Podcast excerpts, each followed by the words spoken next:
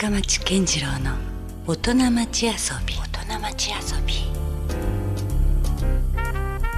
さあ、えー今夜遊びに来ていただいているのは医療法人生命会障害福祉サービス事業所ピクファ施設長の原田博之さんです。こんばんはこんばんは。よろしくお願いしますよろしくお願いいたします。まあお久しぶりっていう感じかなそうですね。ねサンセットライブ以来ぐらいかな、はいうんはいまあ毎年サンセットライブではねはい、ありがとうございます。はい、お世話になっているというそんな原田さんなんですけども、えーまあ、僕がとにかく原田君との出会いっていうのは、えーっとやっぱりアトリエブラボーを通してそうですね。出はい。会った感じがすごくあって、そもそもなんですけどね、はい。その原田さんがどうして、えー福祉の世界に入ったのかという、うん。そういうところからまずははい。ちょっとお伺いしてもいいですか、わかりました。うん。結構あのディープな話になるんですけど。いい、ですよ。あの実は兄がですね、うん。知的障害がありましあーて、はい。結構小学校3年生ぐらいかな、うん。私がですね。うん、で兄貴と遊んでたら結構昔はまだ福祉っていう定義というかうん。感覚がなかったので、ん。結構いじめじゃないまあわ悪気はないんだけど、うん。もうあのバカの兄貴は連れてくるなとかは結構そういうのがあってなんかそういう言葉が出てきたりとか。でまあ兄貴と遊ぶのが嫌になってうん。でその時にあの兄貴をですね、僕あの家の柱にくくりつけたんですよ。いくのお兄さんなんですか、えー、と2つです。二つか、うん。でまあ遊んで帰った時にすごい楽しくて、うん。でまあ母親に報告するわけなんですよ、うん。今日楽しかったって玄関開けたら、うん。まだ兄貴が柱にくくりつけられたまま、うん。おかんが座り込んでて、うんうんであの、まあ、泣いてるというか、うん。ただ僕はその時になぜ泣いてるかが分かんない、うん。ででその時にあの母親からあの一つ言われたのが、あなたが兄を守らないなら、うん。私が死ぬ時にうん。兄を殺して死にますっていうのを小学校3年生の時に言われてですね、うん。でその時にハッとなったんですよ、うん。僕は自分自身でなんてことしたんだろうっていう、うん。多分おそらく福祉用語でいくとその時に初めて多分兄それから障害っていうものをうん。受容できたんじゃないかなっていう、うん。じゃあ僕は兄のために何ができるかなっていうので幼少期を結構送ったっていうのが、まあ一つちょっと福祉の取っかかりではあります。なるほど、はい。確かにまあそのいきなりディープな話ではあるけども でもそのやっぱ子供だったらはい。分かんないよね、そういうねわか当時は僕はがいじめられるのかなと思ってしまうしはいねまあ、お兄さんも含めてなんでしょうけどもね、でそれでやっぱそこからなんかなんとか自分は逃れたいっていうかね、うんそうです。れがおそらく自然な気持ちだとは思うしね。でいろんなこう福祉施設いわゆる兄のことで学校うん養護学校と言われる、うん。当時の言い方で言えばですね、はい。養護学校だったり、まあ、施設に通うようになるんでそこのボランティアに行ったりうん。しした時にあんまりやっぱ楽しくなかったんですよそのボランティア自体が。でそんなもうちっちゃな頃からできるのはできるんです実はもうやっぱあの兄弟児っていうのは、意外とその障害を持ったうん。兄弟の方にこう引っ張っていかれるというか、うん。そっちメインの生活になってくるので、ある種のこうやっぱ介護じゃないけどそういうはいことが必要になってきたりもするわけですよね。でそこにこうついていって、うんで何かしらあのお手伝いをするっていうのは結構やっててですね、うん。ただそれが意外とや今はもうそうないですけど、うん。昔の福祉施設ってなんかちょっと暗いイメージがあったり、うん。意外といろんな人が出入りしてなかまあ、ったり、確かにオープンではなかったかもしれないですね。でそういうのがずーっと印象に残ってて。うん。であのまあ、高校時代テニスソフトテニスをやってたんですけど、そこで、まあ、テニスで食べていくか、うん。あの福祉に進むかっていうのがすごく迷った、うん。でその時に、まあ、福祉を変えるというか、うん。もっとこうオープンな形でできないかって言って、えー始まったのが2002年そのジョイクラブっていう施設で、はい。アトリエブラボー、うん。アートを主軸に仕事をするっていう施設の、うん。まあ、立ち上げに関わっていったっていうのは僕の福祉の道というか、うん。最初の取っかかりになります。なるほど。それがまあきっかけで、えーそのアトリエブラボーが所属するジョイクラブはい、に、まあ、ある種の就職みたいなそうですそうです。はい。入ったわけですね。はい。うんそれで、まあうん。どその時からもうアトリエブラボーっていうのはもういたんですか？あえっ、とその時に作りました。あ作ったんだ。いわゆるアートと音楽で仕事ができないかって模索した施設で、うん、で実は表現活動で仕事にするって立ち上がった施設は、うん。おそらくその時は日本で初めてじゃないかなと思います。全国でもやっぱはい。りちょっと特殊ないわゆる表現活動だけでっていうのは、あの初めてだったと思います。はい。でそれはどうなんですか？じゃあ、うん。もう原田さん子供の頃からお兄さんも見てたし、はい。きっと彼らにはうん。そういう才能があるうん。に違いないみたいなものをもう見抜いてっていうか、そういう前提があった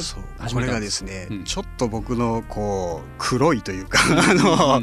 いやあの考えなんですけど、はい。大学時代に、まあ、福祉を勉強した時に、うん。当時の言い方で言えば受産施設、うん。いわゆるそこの施設で、えーパンを作ったり、クッキーを作る、それから清掃活動をするような施設が主流だったと思うんですけど、業所とよく言われる、ね、そうですそうです。んはいここでそういうのがたくさん。作ったりとかありますよね。うんで当時、えっと2002年ぐらいはうん月のそうい。うお給料っていうのが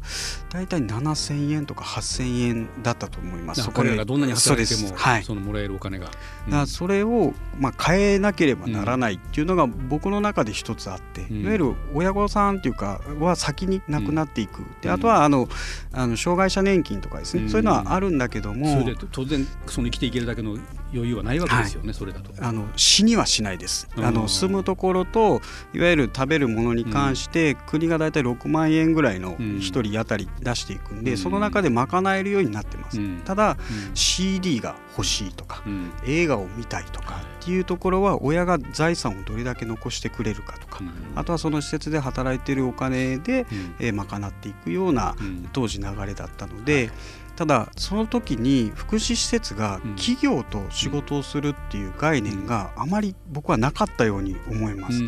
ですのでその企業と仕事をしてうん。あの対価を得ていくとなった時にアートっていうのはうん。いわゆる付加価値というかうん。あの一つの名刺入れを例えば、えー10万円でっていうとうん。なかなか売れないんだけど、まあそね。そこに誰かが線を描いてうん。それが素晴らしいっていうことで10万円ってあ言えるなと思ったんですよ。うん。いわゆるそういう絵が好きな人うん。いわゆるあの言語がですね、うん。発達が遅れる人が多いです、うん。でそういう人たちが最初に幼少期にやるのが絵を描くことなんですよ、うん。いわゆるご飯を食べたい時にお茶碗の絵を描いたりああのあ言葉では言えないけど。そうですそうです、うんうんそういうのがこうもう体に染みついてる人は、絵を描くことをそのまま仕事にして、うんそこに付加価値を乗せていけば仕事になるんじゃないかなと思ってやり始めたのが、うん。うんまあ、アトリエブラボーでもあります。なるほどね、は全然黒くないじゃないですか。あすいません。それはむしろ彼らに対してのこう食い口をね、はいなんとかこう見出してあげようそっていうかうですね。はい。そういうことなんですよね。はいでじゃあそういうことが分かってたから、はいきっと彼らに本気で絵を描かしたら、うん。もう素晴らしい作品を描くんじゃなかろうかとか、そうあるいですね。は楽器を持たしたら、面白い演奏をするんじゃないかとか、うんうんうんそういうことで始めた感じそうです。ですか。はい。で結構やっぱこう絵を描いていくいわゆる健常者の中でも画家さんとかイラストレーターさんっていうのは意外と食えないまあ、職種というかですね。いわゆるこう、はい。普通に考えてもやっぱりなかなか才能があってもうん。売れるかどうかはまた別だったりとか、難しい世界ではありますね。うんでそのマネージングとかそういったものをいわゆる福祉の職員がやっていくと、きっとつながる、うん。いわゆるそこに対して対価を払ってくれる企業、うん。それからいわゆる知的障害とかって言われる人たちって大人になればなるほど出会わなくなるんですよね。うん？意外と小学校とかうん。はクラスに一人昔はいたりとか。はいはい、意外となんかこうボランティア活動とかうん。でこうそういう施設に行ったりとかっていうのは幼少期はあるんだけどうん。大人になるとあんまり出会わないんですよね。だからそれを出会うチャンスを作るためには、うん。アートっていうのは非常にいいツールだなと。うん。でまあ、あのカフェでうん。展覧会やってみるとか、はい絵画をギャラリーで販売してみるって、うん。その時に見に来た人と障害がある人がうん。ちょっと話をする機会を作る、うん。そうなった時にどんな価格変化が起こるかっていうのも一つありました。そのマッチングさせるっていうかね。そうですはい。んうんうん。でそこに対して企業が「いやその絵すごくいいから、うちの広報誌の表紙うんちょっとやってよ」とか、うん。あと「その絵いいね。ちょっとうちで T シャツ作らせて」っていうのがこう非常に出てきたってあいうのが。一つをきっかけにまた広がっていくという。そうです。はい。ん。でそこでこう仕事をですね1回で終わらずに、うん。例えば3年間とか仕事をしていくと、うん。そこの企業のいわゆる社員の社長さんだけじゃなくて、うん。社員の方たちもあの人たちってお母さんお父さんいなくなったらどうなんのとか、うん。じゃあ日頃どれだけ給料もらってんの、うんあんまり街で見ないけど何してんの、うんっていう疑問が湧いてくるんですよ。うん。その時に福祉を伝えると、うん。ってなると福祉のご利用しうん。最初からこう助けてくださいとかうん。言わなくても、うん。意外と取っかかりがアートっていう形でいろんな人と出会いそれがまあ深町さんとの多分関係もそういう形でこう長くご縁いただいてるんだなと思うんだけども、まあ、気にかけてくれる人たちが意外と増えてくるっていうのが一つありますね。うんいや僕もだからねある時にその大名にまあ壁画というかね、おこれはい。誰が描いたんだろうっていうぐらいね、はい。すごいこうあんまり今までこう出会ったことがないよううんうなん。作品だったりしたので,、でそれでよくよく調べてみるとアトリエブラボーというね、はい。えーちょっと知的障害のチームが実はこれ書いてるっていうこと気が、はい。ね分かって、はい。えーそうなんだと思ってびっくりして、うん。でそれでまあ原田さんに行き当たったみたいなね、はい。そういうことだったとは思うんですよね。はいだからそういうことじゃ一つずつか積み重ねていったそうで感じです。ねはい、うん。結構一つ一つ丁寧に重ねていったっていう形ですね、うん。あとはそれに対して面白いねとか、うん。なんかこう助けるぜっていうよりかは、うん。いや面白いね。そうそうそれがないんか人たち。がうん。やっぱ周りにたくさんいたっていうのはありがたかったなと思います。うん、よくあのフェアトレードとかでね、はい。その最貧国の,、はい。あのなんか物を買ってあげようとか、はい、それちょっとかわいそうだからみたいなのってやっぱちょっとなんかあのなかなか長続きしないというか続かないね。ちょっと寄付的な要素が強くなりすぎるから、はでもそれよりはもう最初からこれ素晴らしいなと。はいいう作品だったらちゃんと商取引できるというかね、はいはい。ビジネスにもなるし、うん。でもそのぐらいの力を僕はやっぱブラボーに感じたし、うんうん。だからそのプロデューサーが誰なんだろうなと思ったら原田さんだった あそうです。それはどうだったんですか？もう最初からその取り組みっていうのがもううまくいったんですか？やっぱ最初はいかなかったですね、うん。いろいろやっぱ企業と仕事するっていう僕も結構軽く考えてたんですけど、うん。やっぱなかなかこうハードルが高いそれはところもあって先方に理解してもらえないというか、えー、とまずどこの扉を叩いていいかわからないっていう。うんで実際に僕もあ当時はこうアートを学んだわけでもないので、うんうん彼らの絵がまあ素晴らしいっていうところはあるんだけども、うん。どう素晴らしいかを伝えていいかわからないとか、うんってなった時に、もう片っ端からうん。企業に電話するアポイント取ると、いやもう断られるんでいきなり行くっていうあ 飛び込みで。飛び込み営業みたいな。うん。でこういう団体でこういう絵を描いてる、ぜひあの、うかなり使えるものもあるから、何かこう見出してくれないかっていう、うん。あの扉を突然叩いていく、うん。え何何っていうところで社長室に入っていくっていうのでも当然門前払いされてしまう こともあるわけいやありますあります。ありますあります。はい。うん。ただもうそうしないとアポイント取ると絶対入れないので、うん。いきなり行くっていう飛び込みを当時はうん。2002年はやってましたね。うん。そんな中こう今思い出してね、うん。あここはやっぱ最初にそこをね、はい。開いてくれたなっていう思いのあるうんことがあるんですかやっぱり、はあの実はですね建設業だったんですよ。建設会社、はい、うん。あの株式会社関西っていうところがあるんですけど、うん。そこはおななんだなんだと、うん ただこういうことをやってるってなった時に、あの仕事をくださいと僕は最初言いに行ったんですよ。うんうん。でその時に初めてだと。福祉で大体そういう企業で来るところは、うん。寄付をくださいと言いに来ると、うん。でそれで仕事をくださいっていう言いに来たところは初めてだと、うん。でちょっと話をはい。あの聞いてみるっていうところで、で、まあ、建設業なんでそんなにこうデザインとかこだわるところも、あのしかもこう電球とかですね、電信柱とか、うん。まあ、いろんなこう目に見える公共事業的なものの部品を売っていく会社さんだったので、まあそんなデザインの要素がないと。うん。ってなった時にじゃあ年賀状のうん。デザインをうんやってみなさいということでお仕事をいただいて、はそこから結構広がりが出てきましたね。で実際にあの当時は絵もまだなかったので、うん。あの木工製品を作ってたんです。うん。あの CD ラックを作ってて、はいはい。でそれを法外な値段をつけて 売ろうとしてまして。でその社長さんに「いやどうやったら物って売れますかね?」っていう話をしたんですよ。うん。いわゆる流通のところになるんですけど。だからその社長さんがうん。どうやって売るかじゃないんだと。うん。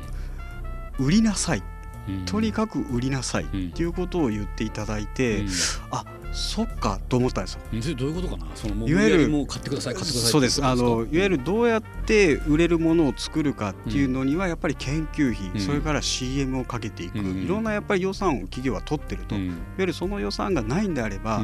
売れるかな？じゃなくて、う売る先をもうすぐ見つけていきなさいと、うんうん、で僕翌日に、その CG ラック、えー、3000円のものを30個段ボールに詰めて、もう一回社長さんとこ行ったんですよ、うんうん、売りに来ましたと。言ったでしょ社長みたいな、はい、ですです。だからお前それはちょっといらんぞって言われたけど いやけどそういうことだって言って買っていただけて。ああ買ってくれたんだ、はい、あそのでも社長素晴らしいですね。素晴らしいですね。ね今でこそだってそういうことはね理解があるところもいくつかあるだろうけども、はい、当時はやっぱそういう発想がなかったのででそこからその社員さんたちが何か、うん、あのデザインの仕事が投げれないかっていうので、うん、そういうこう企業のこうえー、活動の時に建具にちょっとメンバーの絵を使ってくれたりとか、うん、それでデザイン費を出してくれたりとか、うん、あでそこからいろんな建築業の人たちを紹介していただけるようになって、はいはい、面白かったのが初めて僕2002年の冬に展覧会とか、あの作品展をするんですけど、通常協賛がこうついてくるんですね。全部建設業だったです。アートと関係ない。全く関係ない、うんうん、であのその会社さんが見に来られた方にはドリンクをサービスしますっていう形でやったんですけど、うん、まあ作業着で来るギャラリーにですね、ヘルメットかぶったまんま腰にトンカチやら抱えて、なんか分からんけど来た。けど絵がめっちゃいいね。うちの年賀状のやってくれる人たちっちゃろ？っていうところでこう話題が出てきたってなった時はあアートだからこういう職業の人はデザイン事務所に持っていこうってしなくても、うん、意外とこういう人たちに知ってもらえると福祉の世界って変わるんじゃないかなっていうのが最初の取っかかりがすごく良かったんだなと思います。まあ、その福祉とアートをね、はい、まあ、最初につないだと言っても過言ではないかもしれない、うん、そんな原田さんなんですけどもね、はい、えー、まあ、それからいろんなまあ経緯を経てでそれから今度はまあご自身のまた独立というかね、はい、えまた新しいこう事業を立ち上げるとい。うことになっていったわけですよね。はい、これはそうどうだったんですか？その僕とからするとね、はい、そのアトリエブラボーがどんどんどんどんまあ世の中に知られていって、はい、もちろんサンセットライブなんかでもね、そういうパフォーマンスをやっていただいたりとか、そういう形でどんどん、まあ、ある種こうその順風満帆じゃないですけど、あの新しいこう光がどんどんさしていったわけじゃないですか。でそれはそれでその延長線上で行けてもよかったんだろうけども、あえてそこでその原田さんがまあまた改めてそういう仲間たちとた、まあ、たもとは、はい、わかそのあたって、うん、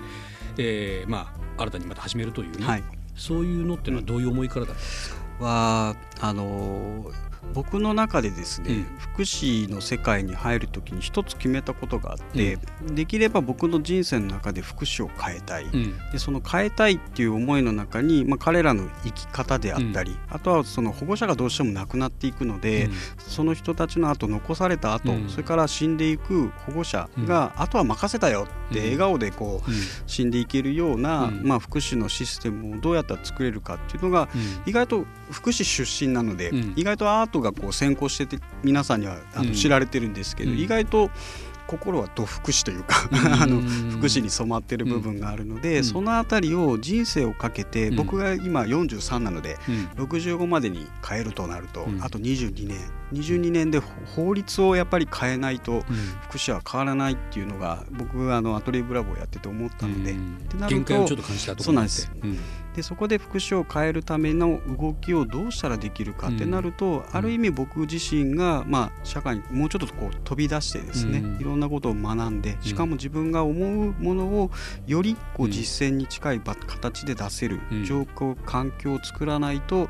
多分難しいなと思ったので、まあ、独立というか、新しく施設を立ち上げようという思いになったっていうですね、それはさでもあのあれじゃないですかもう前任のというか、はい、そのジョイクラブからすれば、ちょっと抜けられたら困るじゃないけど、うんうん、そういう話もあったんじゃないですか？あの正直あの5年前ぐらいからそういう施設長の話は出てたので、うん、ただまああの理事長とは結構そういう話はいろいろまあこういうことは考えてるっていうことは話をしてて、まあ、それで出していただけたので、ゆくゆくはまあ僕が学んだノウハウっていうのはジョイクラブに持って帰れるようにっていうので、まあ、評議員としては残ってるんですけど、なるほど。はい。まあ、じゃあある種の円満退社といったあれですけどそうですね。そういうことで、はい、まあまた自分は自分で新しく、はい、うん、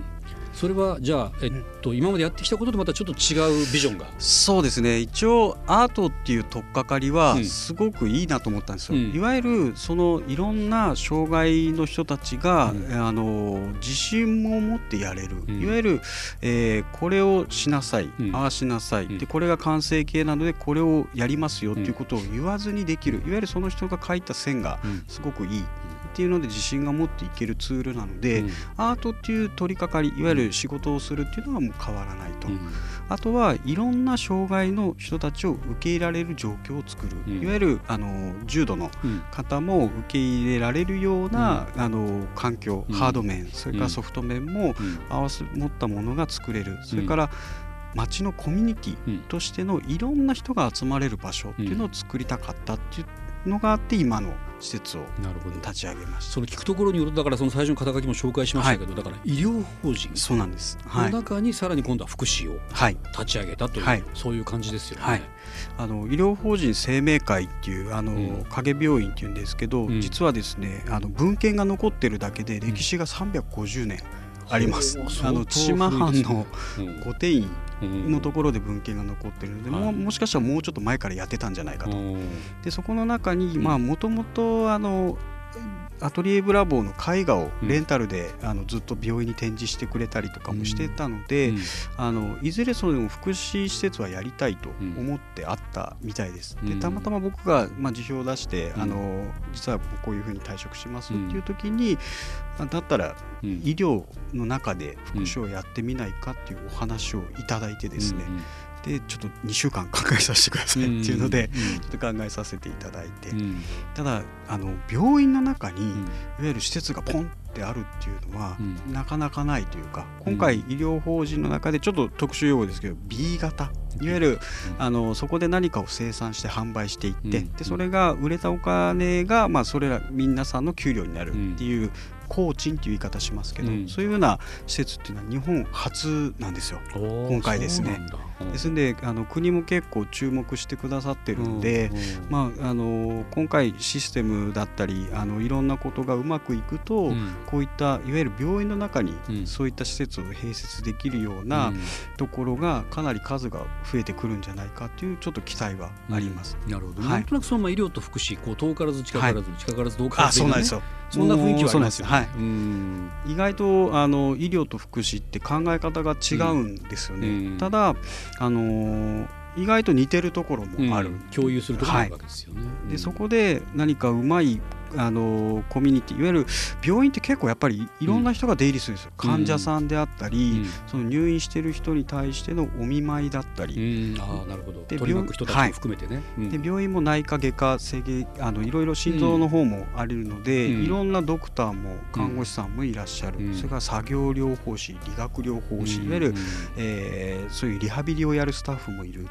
そういう人たちに囲まれて障害者の人たちが中で仕事をするっていう環境が整うと、うん、まあ、これは保護者は多分安心だろうなっていう思いが、まあ、一番にありました。保護者目線でいうとそう思いますよね。はい、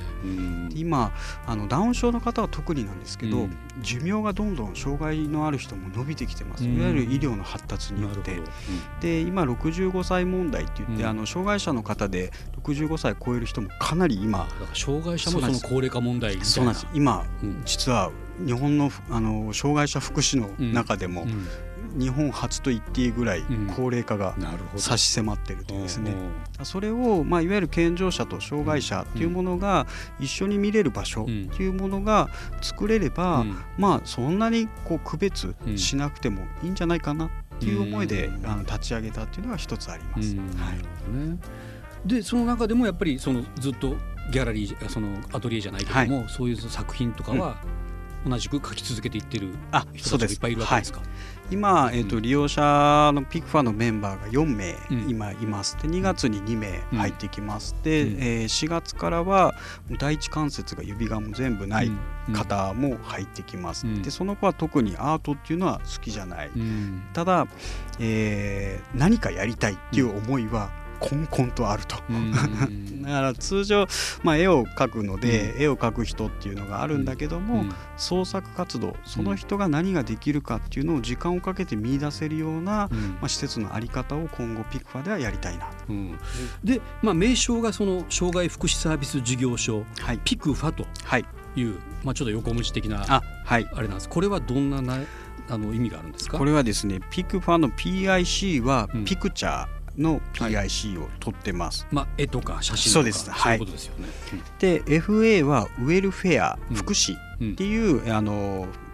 単語の中から FA を取って、うん、えー、ピクファっていう造語で作りました、うん、あなるほど、はい、いわゆるアートと福祉をどっちが突出するでもなく、うん、2つのことを両方ちゃんと追い求めれるような、まあ、施設になればなっていうのがあって、ピクファという施設の名称をつけました。それはあの来る人っていうのは、はい、あのなんですかそう入りたいと言って来る人が多いですか？それとも何か、うん、あこの人は絵の才能があるから、うんうん、ちょっと変な話スカウトじゃないけどね、うんうん、ちょっとうちに来ないかみたいな、うんうん、どんな経緯で入ってくるんですか？実はですねそういうスカウトとかっていうのはもう一切なくて、うん、いわゆるその創作活動ができる場所っていうのが、やっぱりまだ日本に少ないんですよ、うん、今福岡は結構増えてきたんですけど、佐賀は実はあの佐賀では初めての施設になります。今佐賀にあるんですね。木山に今あります。はい。はいでその佐賀の中でも初めてっていうのがあって、うん、まあそういうのがやりたいっていう人たちが入ってくるのと、あといろんな施設に行った。それからいろんな企業に就職してみた、けども長く続かない、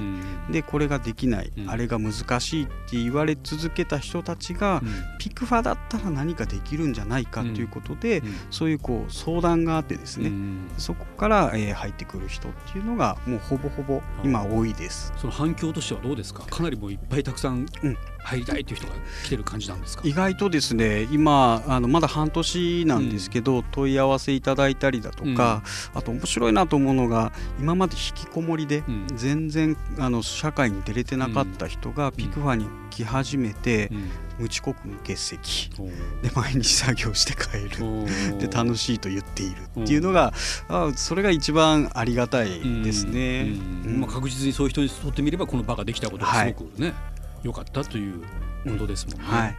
そうなんだ。じゃあなんかその今どうですか？これからまたこういうふうにしたいとかっていうのがあるんですか、うん、今ですね実はあのもう大きな仕事もいくつか、うん、あのいただいてましてあの、キャナルシティのオーパーの方なんですけど、地下1階がリニューアルオープンを今度2月末にします、でそれのメインの柱に取り付ける5メーターの絵を今ピクファのメンバーで描いてますんで、まあ、そういったものであったり、あと大手化粧品会社さんから、あのパッケージのデザインをご依頼いただいたので、それに対して今絵をあの納品したりだとか。ってなるとあのメンバーの人が自信が持てるんですよ、うん、ですんで、まあ、自信がつくと楽しくなる、うん、でそれから毎日行きたくなる、うん、あそこだと何かできる、今後はそういった自信が得られる場所っていうことをもっともっと突き詰めていけたらいいなと思ってます。なかなかやっぱ風穴開けていってますよね。なかなかね、うん、意外としんどいです。けど、だからね、そうなんです。道なき道を今作ろうとしてるわけです。こじ開けてる感じですね。うん、ただしかも福祉を学んだ上で、あの福祉は壊すんだけども、うん、ちゃんと文化とかそういったものを学びながら、うん、あのやっぱそこを壊していくっていう作業をちゃんとしないとただ壊すだけだと、うん、多分そんなに難しくないんですけど、ちゃんと福祉を入れていくっていうのが、なかなか難しいところかなと思います。なるほど、ね、はい